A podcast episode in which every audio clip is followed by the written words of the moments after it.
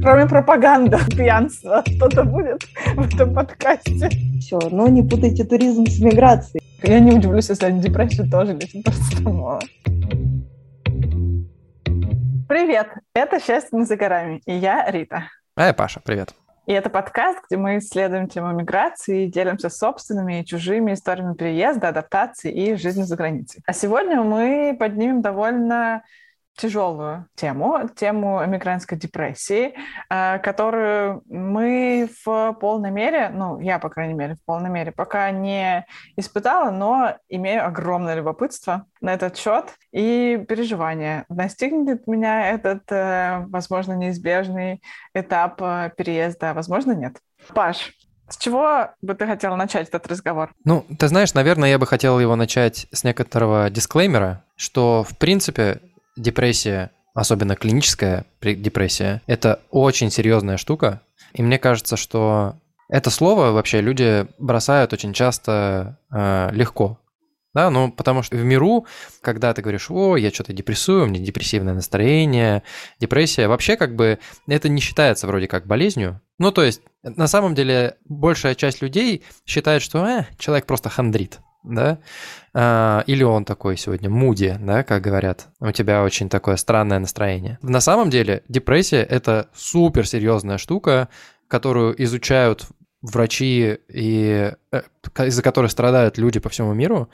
И хочется начать с того, что когда мы говорим про эмигрантскую депрессию, и когда мы говорим про э, сильные изменения в жизни, наверное, стоит как-то отделить это от клинической депрессии, да, я это хочу сделать ровно потому, что мне кажется это важным, да, ну то есть как бы депрессия это супер серьезно, если у ваших друзей э, диагностирована или, или у вас диагностирована клиническая депрессия, лучи поддержки вам, и я надеюсь, что у вас будет все хорошо, и вы работаете со специалистами. А сегодня мы постараемся поговорить про это в рамках нашего опыта и поговорим с нашими друзьями на эту тему и постараемся понять на бытовом уровне хотя бы, справляться с моментами, когда тебе эмоционально сложно. Я бы к Пашиной позиции хотела добавить тот факт, что очень важно, а, если вы находитесь в таком состоянии или человек рядом с вами, помнить о том, что самым опасным может быть обесценивание этих чувств и эмоций, и как вы не должны позволять никому вокруг себя обесценивать ваши эмоции, так и, пожалуйста, берегите окружающих и не пытайтесь сказать, что нужно просто не грустить, и все наладится, э, потому что действительно тема это достаточно серьезно. Ну, от э, всей серьезности темы давай перейдем к нашему опыту. Да, ну слушай, на самом деле, когда мы говорим про вот эту иммигрантскую депрессию, первое, что мне приходит на ум, это тот факт, что когда ты переезжаешь, первое, что эмоции, которые ты испытываешь, это абсолютная как бы радость. Ну, чаще всего, если ты переезжаешь, ну, в смысле, как бы, если тебя не выгоняют, по если ты воле. не... Да, если ты по доброй воле куда-то переезжаешь, то по большей части ты испытываешь радость дикую. И мне кажется, что э, эта радость, она не длится вечно, да, она рано или поздно заканчивается. Это как э, конфетно-букетный период отношений.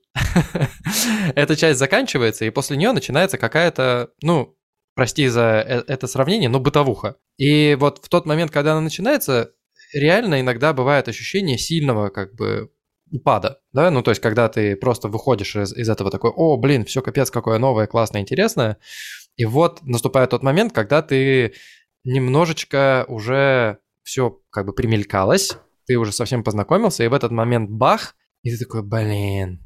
И вот этот вот первый, блин, он может длиться как неделю, так и, например, полгода. И у меня бывали разные ситуации, ну, э, не знаю, как у тебя.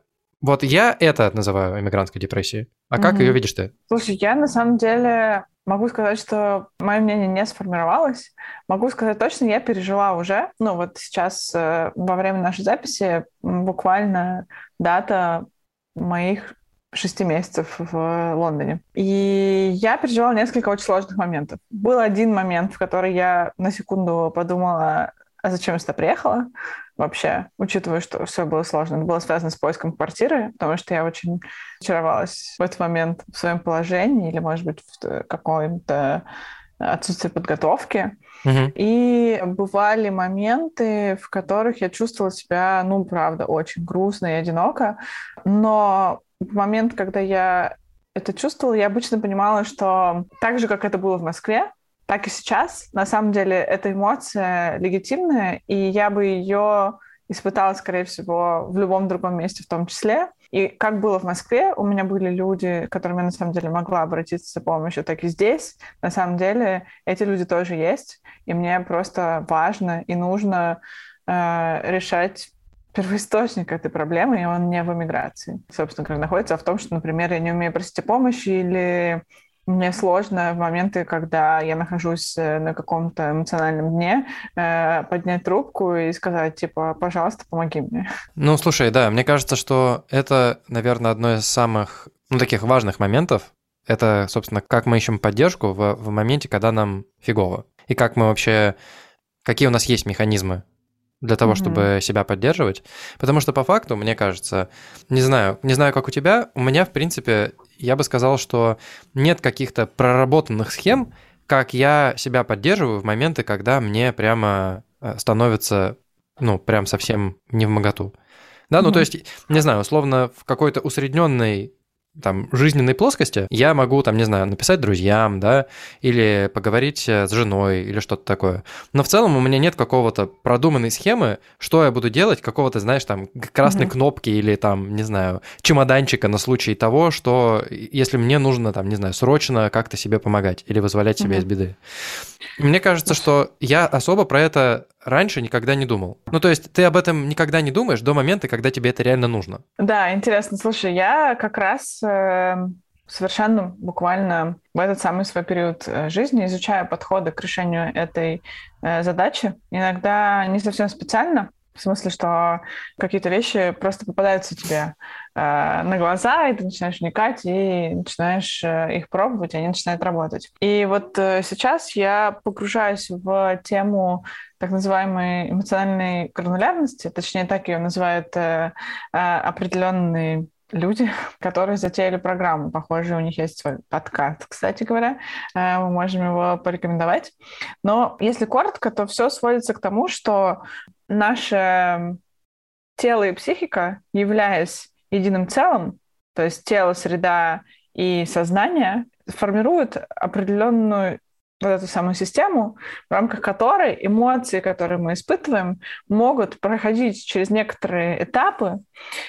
Если мы научимся эти этапы распознавать и по ним проходить, то в итоге мы как бы получим профит. А, если коротко, то это заключается в том, что сначала, когда ты что-то чувствуешь, то очень круто это назвать каким-то образом, ну, то есть расширять свой вокабуляр эмоций. Например, начинать говорить, мне страшно, мне плохо, мне грустно, мне одиноко, мне непонятно, э, тревожно. То есть ты начинаешь... Этих слов на самом деле миллион, но их как бы не... Э, люди редко называют свое состояние. Затем здорово это состояние отловить где-то, например, оно в теле, э, каким-то образом у тебя находится, ты его чувствуешь.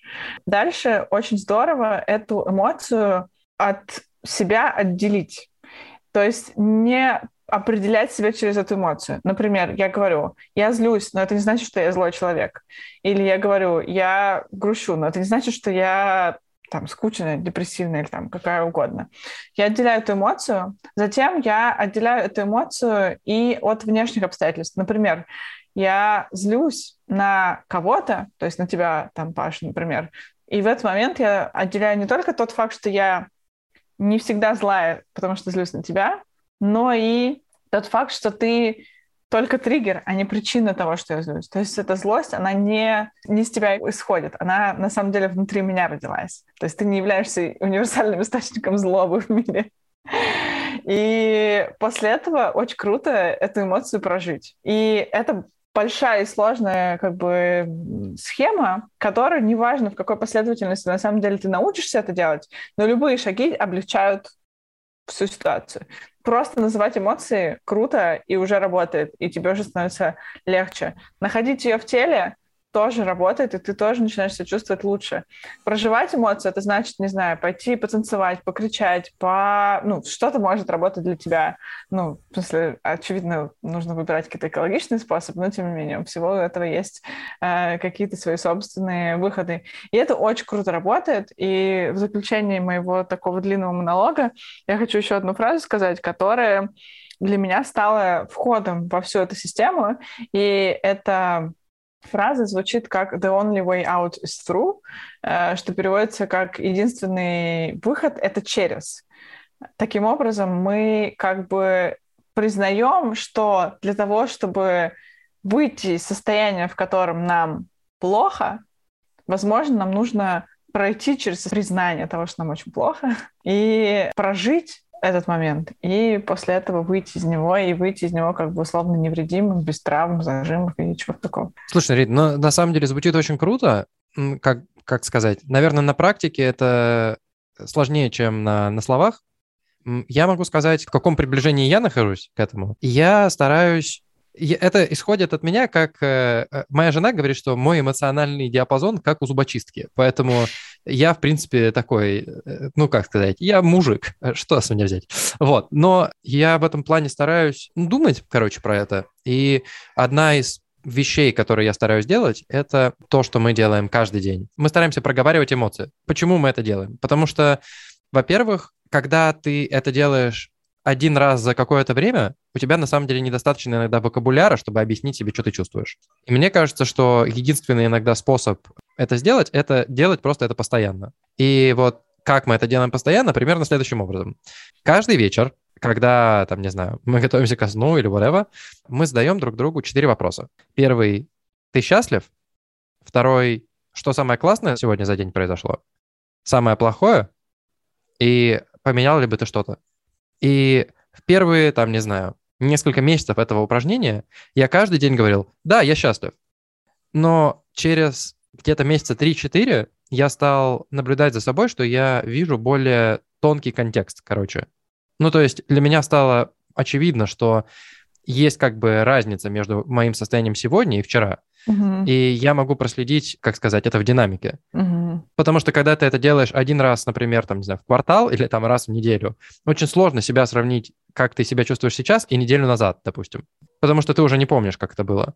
Uh-huh. Но когда ты это делаешь каждый день, становится немножечко более понятно.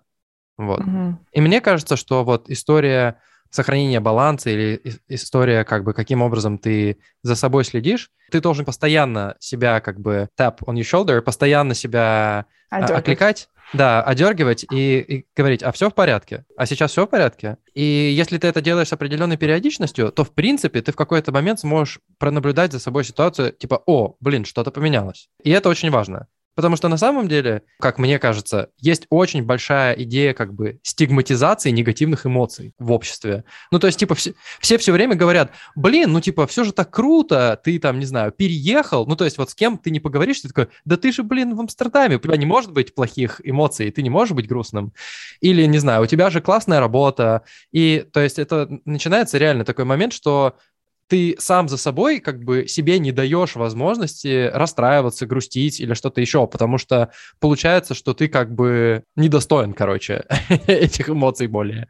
Вот. И мне кажется, что вот такой способ, когда ты это делаешь каждый день и слушаешь себя каждый день, гораздо легче, чем, не знаю, какие-то такие мощные анвилы.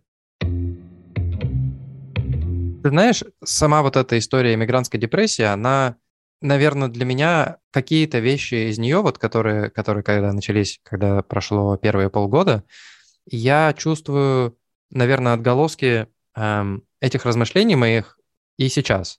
Mm-hmm. То есть у меня бывают моменты, когда на меня накатывает, что ли, назад.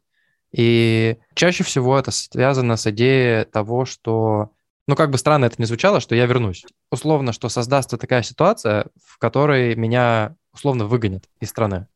Угу. Ну, по каким-то причинам, я не знаю. Можешь, пожалуйста, чуть поподробнее рассказать? Если я правильно тебя слышу, то ты говоришь, что до сих пор у тебя бывают какие-то мысли, которые возвращают тебя в состояние тревоги. И эта тревога, на самом деле, в основном связана с тем, что ты как бы здесь не навсегда, а это тоже какая-то временная штука, и тебе придется по независимым от тебя обстоятельствам вернуться. Да. И она, знаешь, такая, это какая-то, это какой-то, я понимаю, что это иррациональный страх какой-то, да, это прямо такое, такой животный для меня страх. Угу. Ну, я не знаю, с чем это даже сравнить. Это какой-то страх примерно такой же для меня, такого же уровня, как ты идешь по улице и тебя там хватают и кидают в автозак. То есть вот у меня примерно как бы такого уровня, это как бы такой панический страх. Угу. А, а мог бы ты, пожалуйста, сказать, как я уверена, что ты достаточно рефлексирующий человек, и к тому же ты проходишь терапию. Э, ты когда-нибудь думал о том, а что могло бы изменить э, это ощущение? Ну, то есть, если мы говорим про формальные признаки, то, условно, если у тебя есть паспорт Нидерландов, то ну, тебя да, да. не могут да. э, оттуда выгнать, и в любом случае тебе уже придется э, иметь дело с государством, но с другим. Ну да, примерно на самом деле такой план и есть. Ну то есть, mm-hmm. как, сказать, внутри себя я как раз думаю про то, что это мой следующий большой майлстоун, большой mm-hmm. следующий шаг.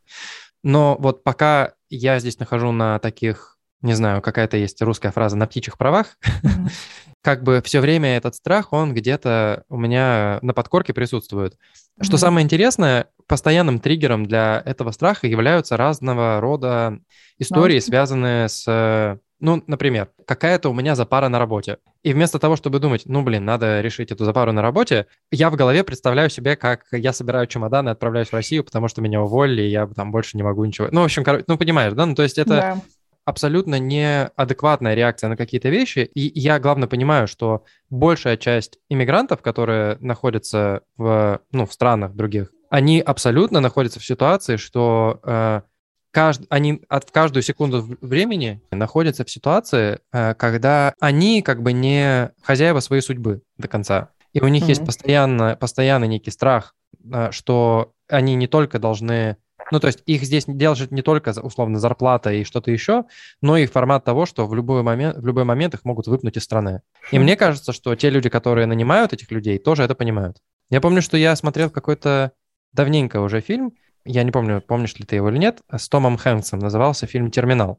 Он про человека, который прилетает в страну, и в э, момент, когда он летит в самолете, э, в стране происходит какой-то кризис, и страна перестает существовать. И он оказывается заложником терминала. Так вот, в этом фильме оказывается, что те люди, с которыми он общался, некоторые из них иммигранты. И они очень боятся как бы контактировать каким-то образом с законом, потому что они боятся, что их отправят домой. Mm. И там эта тема раскрывается достаточно интересно, что там, я не помню, по-моему, это был какой-то уборщик, э, индус, или он был не из Индии, а из э, какой-то другой страны. Но суть была в том, что он как раз не мог помочь э, своему другу из-за того, что он боялся, что он нарушит какой-то закон, и его э, депортируют. И это как бы странно, странно разговаривать про человека, который является там кеникс-мигрантом, ну то есть типа, э, который эмигрирует по э, рабочей визе, да, но все равно это для меня такой какой-то всегда был внутренний страх. Угу, интересно, да. А, могу сказать честно, у меня сейчас, у меня бывают такие, конечно, мысли, но я, как ни странно, чувствую себя супер стабильно, и у меня такое ощущение, что даже если это начнет происходить, то у меня будет какой-то очень большой промежуток времени. Просто у меня есть ощущение того, что ну, я думаю, это специфика исключительно страны, куда я эмигрировала. Дело в том, что, на мой взгляд, Англия очень медленная сравнении с Россией. Э, и постольку, поскольку она довольно сильно правовая, э, в отличие, опять же, от России, у меня такое ощущение, что если у тебя есть какие-то привилегии права, их очень сложно забрать, и это никогда не сделать очень быстро. И поэтому у меня есть ощущение как бы пространства для маневра. И мне, например, ну, типа, сильно менее страшно, например, что меня уволят, потому что у меня ощущение, что я смогу найти работу. Или, например, в момент, когда я с чем-то на работе не справляюсь, у меня есть ощущение того, что у меня есть очень много времени на то, чтобы исправить ситуацию. Э, в общем, такое какое-то удивительное именно, знаешь. Потому что при том, что в Москве, скажем, у меня было другое ощущение. Э, я, например, очень часто чувствовала, что вот сейчас я лишусь всего, что у меня есть, и это произойдет очень быстро, и это будет абсолютно безвозвратно. Да, ну, я поэтому и сказал, что это страх абсолютно иррациональный, да, ну, mm-hmm. то есть эм, я это тоже же понимаю, ну, то есть своей головой я понимаю, что, скорее всего, ну, то есть очень маленькая вероятность того, что это случится, но мне кажется, что как раз вот все эти истории, связанные со стрессом и, ну, то есть притеча любой депрессии – это стресс, да, mm-hmm. и мне кажется, что вот это предпосылки для стресса и предпосылки э, для стресса, особенно который копится, э, они могут быть абсолютно разные. И мне кажется, что как раз то, про что мы говорили до этого, условно стараться разобраться с причинами и постараться, ну, то есть дойти до, до сути источника своего стресса и постараться как бы себе объяснить его, очень важно, потому что после того, как ты можешь дать ему название, какое-то имя, ты можешь в голове его, как ты сказал, да. отделить. И мне кажется, вторая важная мысль здесь – это, ну, не обесценивать источники стресса другого человека, Рита. Э, и как бы постараться сказать, что да, это реальный страх, он может быть, и просто важно тебе, ну или мне в данном случае, постараться с ним научиться работать. И, собственно, вопрос вот как бы про работать с какими-то там источниками стресса, это ок. Но иногда бывают ситуации, например, когда твои проявления, они не связаны никак со стрессом, а связаны вообще проявляются как-то по-другому. Ну, не знаю, я, может быть, тебе рассказывал про, про то, что, например, у меня там было ощущение абсолютно в течение каждого дня, там, последние там три месяца, у меня посередине дня я реально хочу спать очень сильно. Mm-hmm. И это связано в основном с тем, каким образом здесь, в принципе, происходит климат. То есть каждую зиму mm-hmm. у всех людей начинается депрессия из-за отсутствия солнечного света. Mm-hmm. Из-за того, что все время темно. И я реально стал пить э, витамин D как сапплемент, да, как mm-hmm. добавку. И мне реально стало сильно лучше. То есть я прямо да. увидел большое изменение mm-hmm. в своем состоянии. Мне кажется, что, ну вот условно, когда у тебя есть ощущение, там, не знаю, стресса, который ты можешь себе объяснить, это ок. А когда у тебя проявления какие-то типа сонливости, постоянной усталости, головной боли или еще чего-нибудь, которое проявляется как-то, ну, в другом вообще формате, диагностировать это вообще фиг знает как, потому что это просто физическое проявление. И, а на самом деле источник этого проявления может быть как бы какой-то стресс или еще что-нибудь, знаешь? Да. И вот в, этот, в эти моменты мне кажется, что ну, самый правильный способ работать с такими штуками, это обратиться к специалисту. Согласна с тобой. Ну, давай мы с тобой тогда, может быть, э, обратимся к специалисту.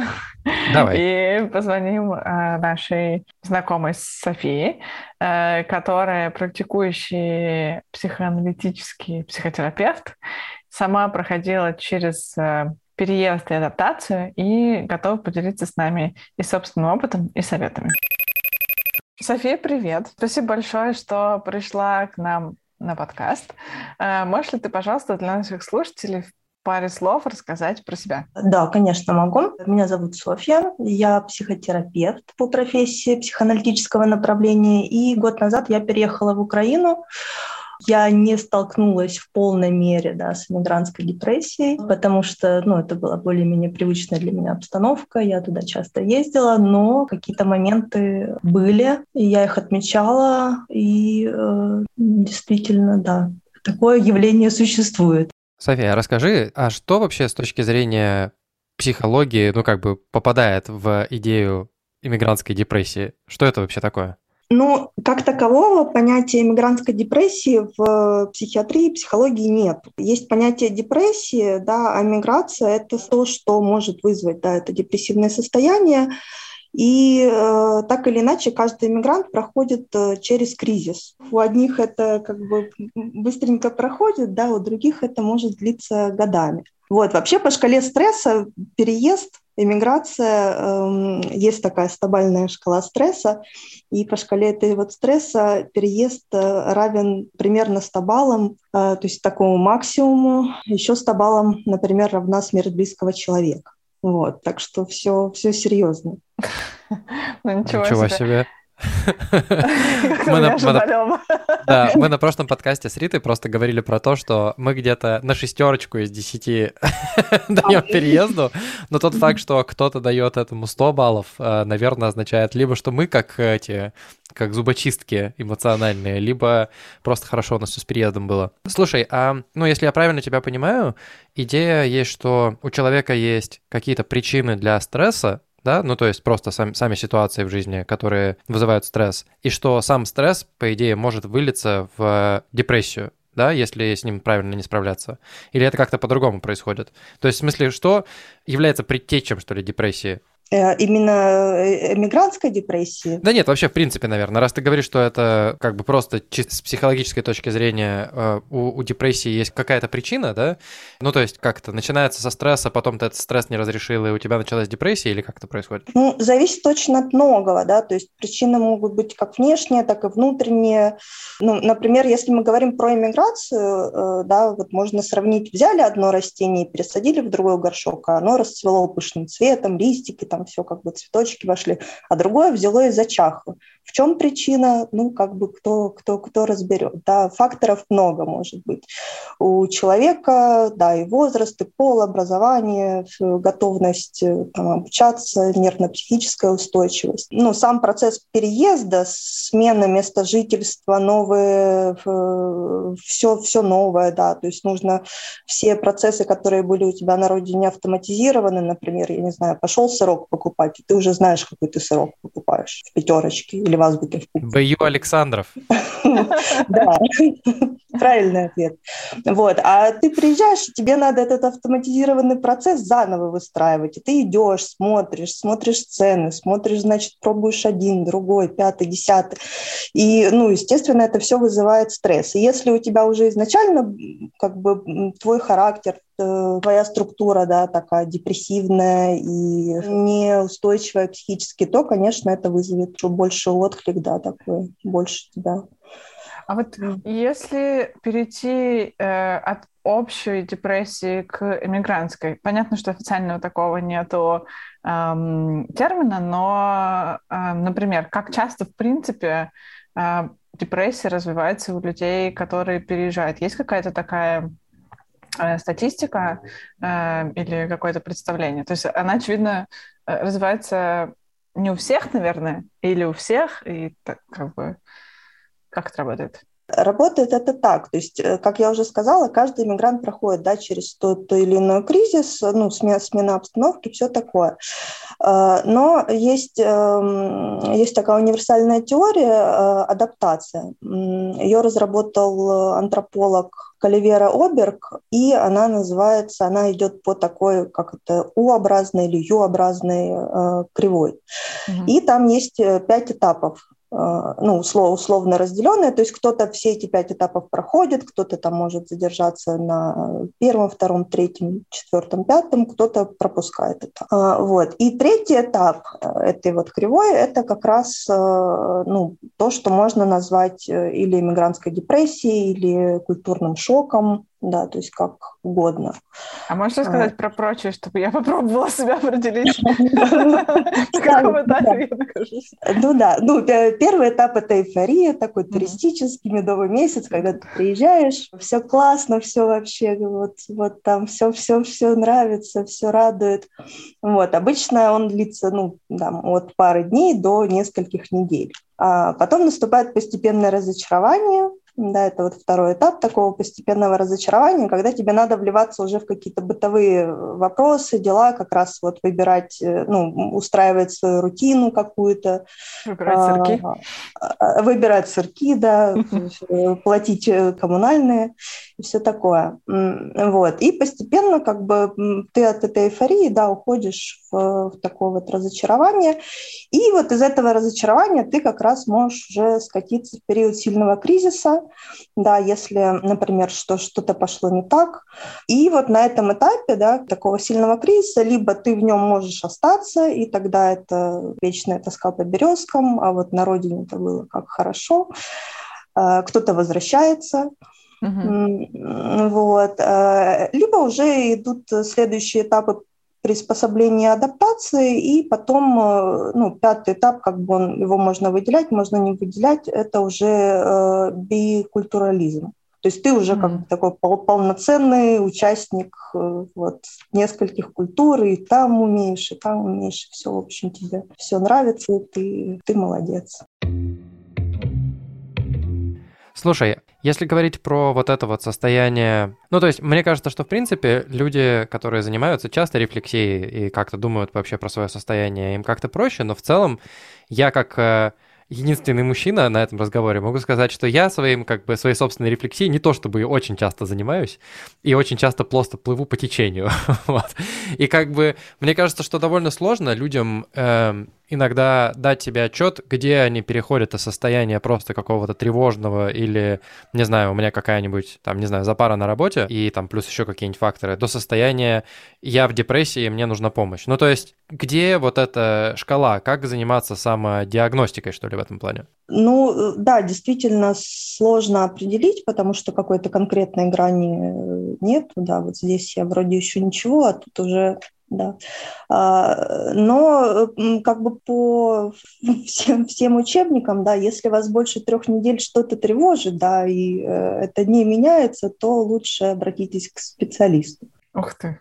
Про такое я даже не слышала. Ну, опять это же... Это очень полезно, это очень это, полезно. Это, это, это, да, это усредненное, то есть если брать какого-то такого среднего человека из, я не знаю, из Парижской палаты мира весов, то, ну, вот, три недели. Да, так, э, конечно, у каждого ну, свой темп, свои какие-то ощущения. Это означает, что мне точно стоит съесть картошку фри, потому что последние три недели я думаю про это. Боже, пусть все наши проблемы вот такими. Но все-таки, а вот э, что значит э, не так? Ну, то есть, что может быть сигналом? Что может быть сигналом? Что тебя беспокоит? Вот я понимаю, когда тебя беспокоит, например, что тебе болит нога. Это понятно, как ты можешь ее распознать, что если она тебе болит, mm-hmm. вроде как бы она болит. Вот если мы говорим про проблемы более тонких, так сказать. Тонких материй, ну да. Ну да, с тонкими материями там сам черт ногу сломит, но в принципе какие-то симптомы, да, можно, можно выделить. Э, и, кстати, даже и физические недомогания, то есть э, психосоматика, да, она никуда не девается.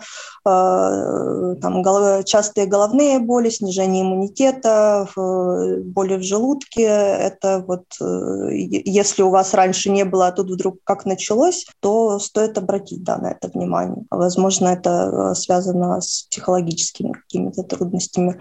Тревожность, страхи, а, хроническая усталость. То есть если вот прям постоянно хочется прилечь и делать ничего больше не хочется, то и это больше трех недель длится, то тоже стоит обратить внимание. Нарушение сна, отсутствие аппетита или наоборот неконтролируемый голод, да, когда вот ешь, ешь, ешь и не можешь остановиться. Слушай, ну мне кажется, что мы подобрались к очень интересной мысли на тему, чего делать. Вопрос у меня такой. Если, допустим, представим себе ситуацию, вот я чувствую, что моя хандра длится уже очень долго, и кажется, что я постоянно уставший и вообще все не так, с чего стоит начать? Ну, то есть вот я вот сейчас сижу в своем уютном Амстердаме, идет просто проливной ливень, и мне уже достаточно депрессивно от этого. С чего я могу начать действительно, чтобы как-то начать себе помогать? Первое, что надо знать, что да, то, что ты или кто-то другой испытывает, ну, это нормально. А, да, то есть то, что ни, ничего ужасного не происходит. Из таких, из э, каких-то более понятных бытовых вещей, что можно сделать, э, когда э, эмигрируешь, да, или если какие-то трудности с адаптацией есть, то, ну, перед эмиграцией максимально подготовить себя, да, еще, еще до переезда, там, почитать про страну, куда ты едешь, да, изучить культуру, чтобы это не было каким-то культурным шоком. А потом по приезде э, физическая активность очень помогает. Создание какого-то уютного пространства, куда приятно возвращаться, куда приятно приходить, то есть какого-то такого домашнего уюта. И вообще максимальная какая-то структурность, да, то есть структурировать свой день, свои планы, э, то есть может какие-то списки с делами писать, да, которые надо сделать. Я думаю, что это э, будет помогать да, структурировать, потому что в, этой, в этом состоянии тревоги и непонимания какого-то э, очень важна эта структура. Видишь, Паша, списки как полезны. Ты меня все равно не убедишь. Не, ну каждому свое, да. Кому-то кому арбузная корочка, кому-то свиной хвостик. Ну, еще из полезных вещей, э, да, знать язык учите языки, это, это, это, это всегда, всегда полезно и очень облегчает иммиграцию. А, потому что если приезжаешь без языка, ну, это все, швах. Ну, слушай, давай, наверное, если так тебя спросить. Вот представим себе, не знаю, условного человека в вакууме, который чувствует, что ему фигово, ему нужна поддержка, и явно это не про, там, не про посидеть с друзьями и выпить вина. Как бы, если, что гуглить? Или там, не знаю, куда звонить? Есть ли какую-то, не знаю, универсальную, универсальную фразу, которую можно вбить в Google, где ты чего-нибудь найдешь, какой-нибудь э, support line или что-нибудь такое? Ну, сейчас очень развита, да, онлайн, онлайн-терапия очень развита, и есть много ресурсов, э, на которых можно найти онлайн-поддержку. Ясно, Live, да, или да, еще есть Мета, Зигмунд. Э, да, Мета, Зигмунд, да, точно. О, а. это на опыте, Рита.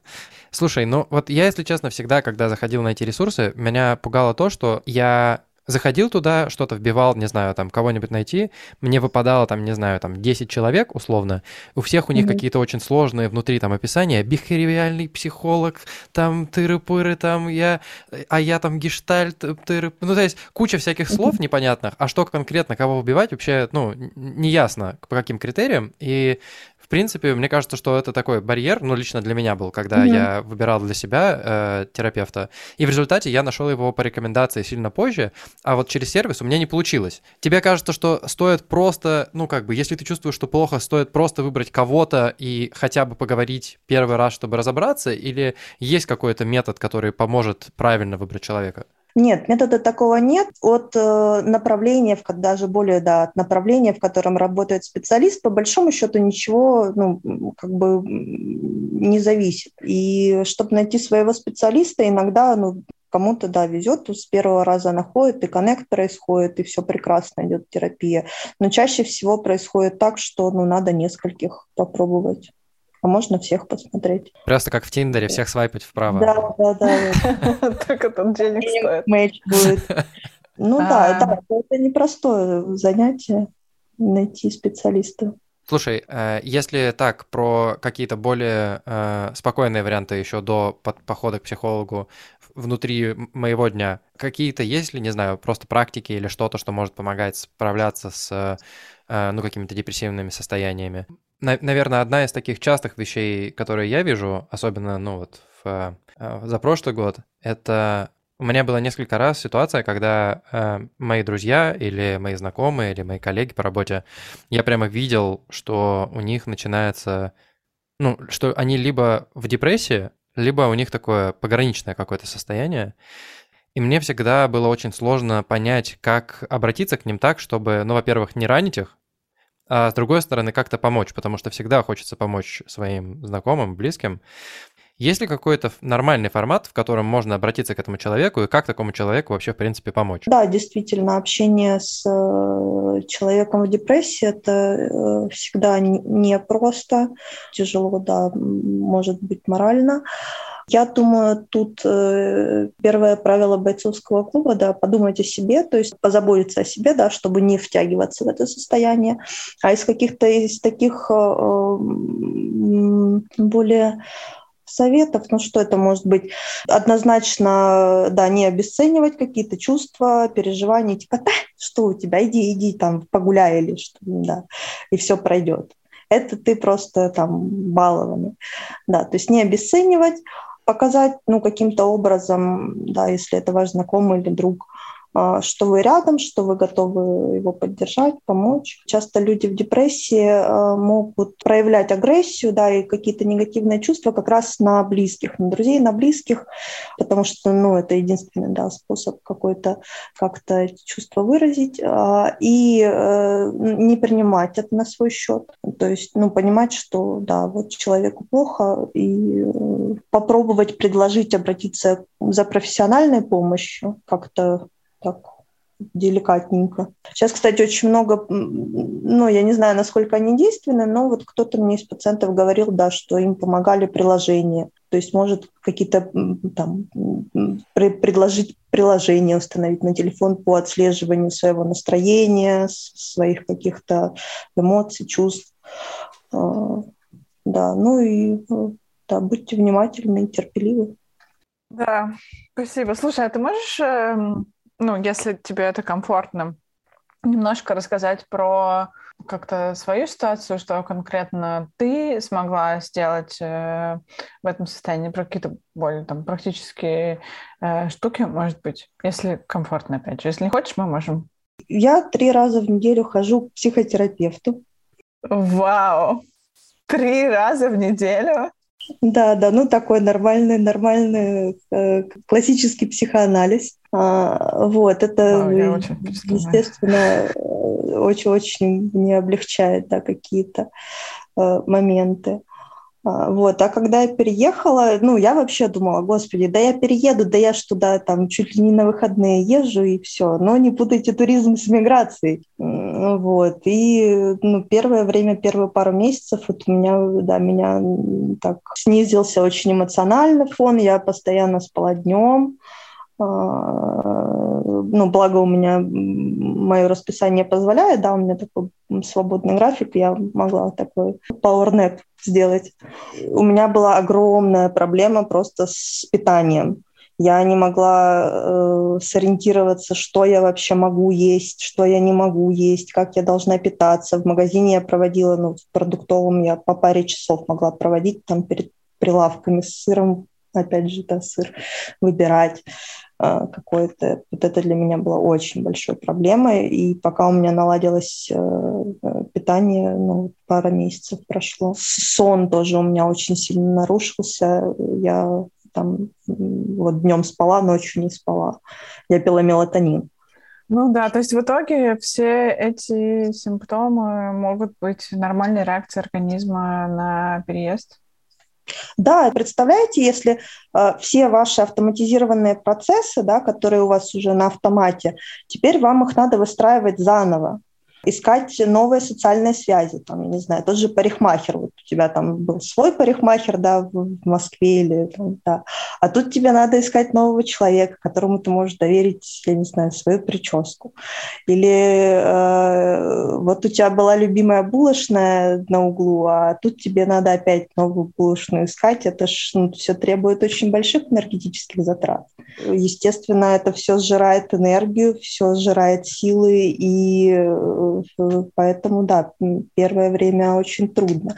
Но если ты из этого, э, вот это длится там, месяц, два, три, процессы не автоматизируются, у тебя все столько же сил на все это тратится, то, э, конечно, пора бить тревогу. Mm. Слушай, у меня такой вопрос. Я, конечно, возможно, знаете, как этот человек, тоже начитавшийся теперь рецептов из интернета, а, ну, не из интернета, конечно, но у меня вопрос. Вот многие из вещей, о которых ты говоришь, я на самом деле, ну, знаю, что они у меня есть сейчас. Но с другой стороны, Э, отдельным слоем у меня идет все еще вот эта вот эйфория как бы от э, переезда и места. Это вообще возможно, что я одновременно испытываю и очень серьезный стресс от переезда, и в то же время нахожусь в состоянии эйфории от того, что мне очень нравится место, куда я переехала, и все, что со мной происходит, и все это смешивается в какой-то типа странный коктейль. И... Ну вот эти вот этапы, да, вот, вот эти там пять условных этапов, э, это не то, что они идут вот один за одним. Кто-то вообще перескакивает, кто-то, ну, действительно приезжает, эйфория чуть-чуть там как-то адаптировался и все, и уже, э, уже ассимилировался. У кого-то, да, это накладывается, эти этапы могут накладываться на друга. То есть э, все же, все же индивидуальные, всех своя история, свое, э, своя личность, да, и у каждого это по-своему. Так что я думаю, главный момент в том, э, чего больше, да, то есть если каких-то приятных моментов, моментов радости, да, удовольствия, наслаждения, ну и просто спокойствия больше, чем негативных, да, то, ну, все окей все, все, все, ну, в какой-то момент все нормализуется. Но mm-hmm. если у тебя просто ровным фоном идет вот, вот все, все, все серое, да, не могу встать, не могу, ничего не радует, э, хочу обратно домой прижаться к родной березке, то, ну, да, наверное, стоит подумать. Да, самое смешное, что березок этих полно везде. Это, понимаете, не хочу. Это был мой первый, первое странное наблюдение, когда я приехал в Штаты, приехал на побережье, и рядом с побережьем Атлантического океана просто была как бы березовая роща. И я такой, ну вот, то есть все врали. Э, ты знаешь, мне интересно, что, ну вот мы, ты сейчас сказал эту мысль по поводу, какая у тебя доминирующая эмоция в коктейле твоих чувств. И вот про вот это состояние баланса, да? Чувствуешь ли ты, что ты находишься в балансе или что-то как бы, или ты чувствуешь некий дисбаланс? да, эмоциональный. Mm-hmm. Mm-hmm. Мне кажется, что вот это интересная мысль, потому что действительно, да, мы все время в, в нашем как бы э, шейкере э, коктейля на, нашей души как бы присутствует куча всего, куча всяких ингредиентов, да, просто важно понимать, что ты не перелил какой-то там один из ингредиентов больше, чем других. Ну, то есть, если состояние, там, не знаю, какой-то усталости, какого-то там расстроенное, там, ты чувство, и оно превалирует над всеми остальными, и это происходит долго, то кажется, что ты не в балансе, да, и тебе нужно с этим что-то делать. Ну да, и опять же, на примере алкогольной метафоры это... Ну, я стараюсь как бы держать марку. Э, да, по большому счету про баланс разговор. Угу. Да. Мне тоже очень э, полезно. Я на самом деле, знаете, буду после э, нашего с вами разговора больше нормализовывать тот факт, что со мной могут некоторые вещи происходить просто из-за стресса, а, переезда не потому, что что-то идет не так, не потому, что мой переезд неудачный или не потому, что я что-то делала не так, а потому что просто это нормальная реакция моего организма на изменившиеся обстоятельства.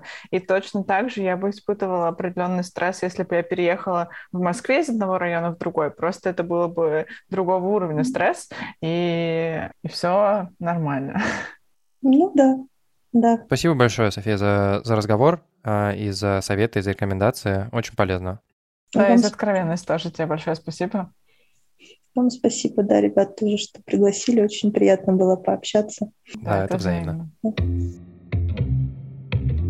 На самом деле, из разговора с Соней я вынесла несколько важных для себя вещей. И первое — это то, что меня в какой-то момент прямо пробрало когда София сказала, что она может э, два часа подряд стоять в магазине и выбирать продукты, я на самом деле ощутила себя на этом месте и поняла, что у меня есть схожие эмоции, и у меня были похожие ситуации, пусть не один в один, но я ощущаю эту беспомощность, которую очень сложно рационализировать, и когда ты чувствуешь, что у тебя есть привычное твое состояние, в котором ты как бы царь горы, ну или хозяин ситуации, и знаешь, что делать, а потом ты оказываешься в ситуации, когда ты простейшую какую-то вещь э, не можешь решить, или ты не можешь решить ее оптимально, и тебе очень сложно, ну, как бы отдаться, сдаться или сказать, пофиг, какой сыр сегодня я ем,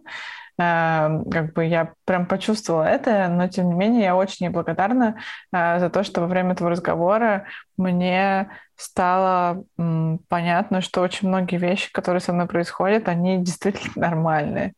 И эм, будучи довольно меланхоличным человеком, мне кажется, что я очень легко впадаю в состояние, выдумывая себе собственные проблемы или заболевания. И мне кажется, что э, когда я испытывала похожую сонливость, которую ты сейчас э, рассказал, днем. Я, например, в какой-то момент дошла до состояния, когда мне казалось, что, ну, мне пора к врачу, потому что меня обязательно, э, там, я не знаю, проблемы со здоровьем, опухоль мозга, рак всего, и, в общем, и так далее. Хотя, на самом деле, иногда это вещи гораздо более банальные, типа нехватки витамина D. Мне кажется, что одна из э, важных вещей, про которую София сказала, это истории, связанные с ритуалами и с какими-то жизненными анкерами, которые ты делаешь. Занятия спортом, прогулки, приложения, которые позволяют тебе записывать э, там свои состояния, какие-то простые вещи, которые ты можешь добавить в свою жизнь, которые, возможно, меньше про всепоглощающую осознанность и, mm-hmm. и все такое прочее, но которые просто функционально могут тебя поддержать. Особенно mm-hmm. в моменты, когда, когда это важно. Потому что, как она правильно заметила, не всегда в моменте, когда тебе плохо, тебе вообще в принципе что-то хочется делать. Mm-hmm. Поэтому, на мой взгляд, важно их начинать, когда тебе хорошо. Mm-hmm. И просто mm-hmm. стараться поддерживать их в те моменты, когда тебе не очень. Да. Слушай, я на эту тему увидела интересный чек-лист, я уверена, что я не смогу его найти, но... Господи, опять чек-лист. Да, именно. А, и он был очень любопытным ровно потому, что он в момент, когда тебе плохо, ты его мог открыть и посмотреть, например, как давно я пил воду, а, как давно я там вставал, как давно я выходил на улицу, э, как давно я был в душе, или еще какие-то такие вещи, которые, ну, очень базовые. Ну, кажется, это было действительно для людей, которые находятся в состоянии как бы клинической депрессии, помощник маленький, да, то есть микрошажки, которые ты можешь сделать, чтобы чувствовать себя лучше, э, потому что в действительности мы очень сильно зависим от тела опять же, возвращаясь к моей мысли в начале, о том, что мы — это не просто мы, это комплекс из среды твоего тела и твоего сознания. Мы очень часто обесцениваем какую-то из этих частей, очень часто тело, особенно люди, как мы с тобой, и, как я думаю, многие наши слушатели очень рациональные, такие э, думающие обо всем на свете люди, мы очень часто забываем, что тело может значить очень много. Да, ты знаешь, и я недавно совсем видел статистику на эту тему, что во время пандемии большая часть людей, которые э, работают э, удаленно теперь, находятся просто в супер странных состояниях, связанных именно с э, телом. В среднем человек, который работает из дома, совершает э, за день примерно 16 минут активности у него есть.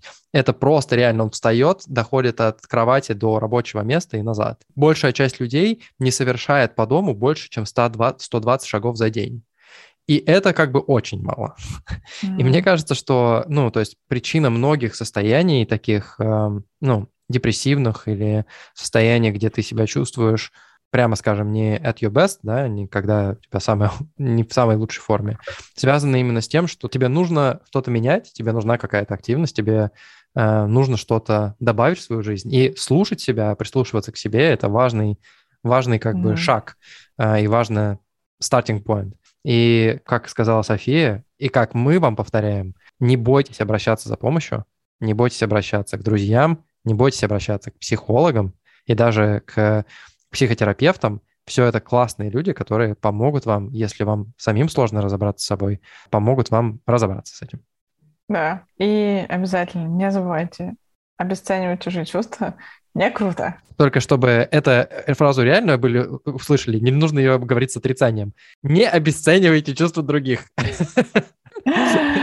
А, спасибо вам большое. Надеюсь, что было интересно. Мне точно было полезно. Спасибо тебе большое, Паш. Хотелось попрощаться со зрителями и сказать, что мы увидимся через неделю.